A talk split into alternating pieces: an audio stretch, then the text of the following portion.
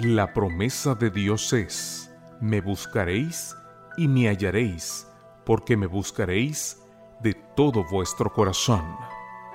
Bienvenidos a Yo estoy contigo. Promesas bíblicas para vivir confiados, escritas por Vladimir Polanco, en la voz del pastor Eliezer Lara Guillén.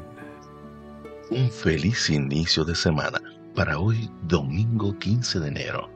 La invitación de Reavivados por su palabra es para que leamos de nuestras Biblias en el Antiguo Testamento, del primer libro de Crónicas, el capítulo número 29. En las lecturas devocionales para adultos del pastor Vladimir Polanco estaremos leyendo de la segunda carta escrita a los Corintios, el capítulo 12, versículo número 9.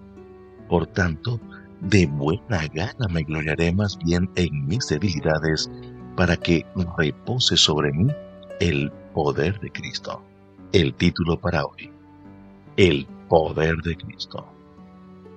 Uno de los libros más inspiradores que he leído en los últimos años es Mil Caerán. Se trata de un relato fascinante sobre la vida de Franz Hassel, un adventista alemán que se vio obligado a servir como soldado en las filas del ejército de Hitler.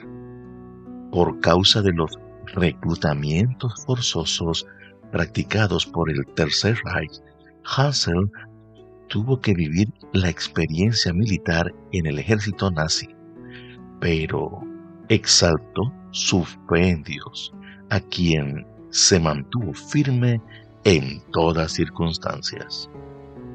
Aunque se narran muchos momentos milagrosos que ponen en evidencia la grandeza espiritual de Franz, uno de los aspectos más relevantes de la lectura de este libro es descubrir que ese valiente cristiano seguía siendo un simple mortal.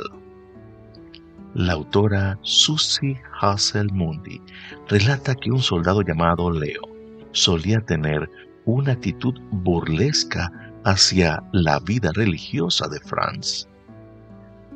Se mofaba de que era creacionista, vegetariano, de que leía la Biblia y se negaba a portar un arma.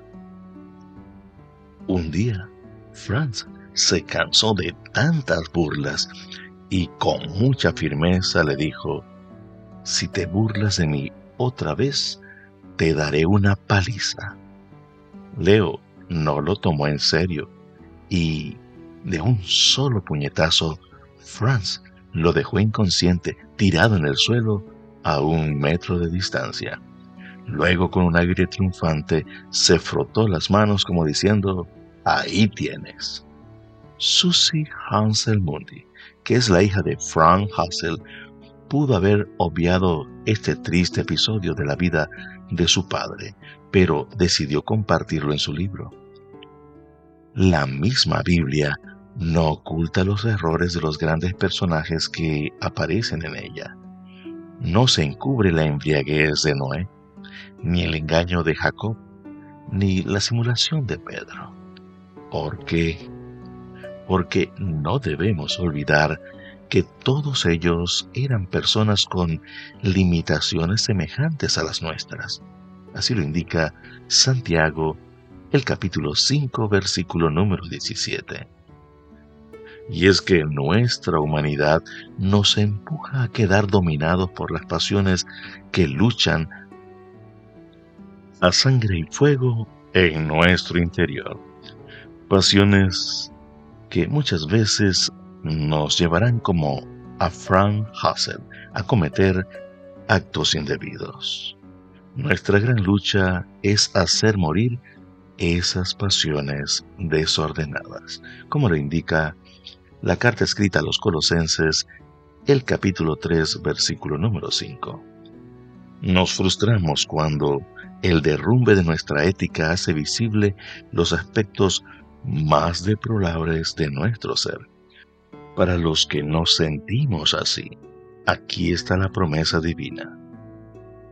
Mi poder, dice Dios, se perfecciona en la debilidad.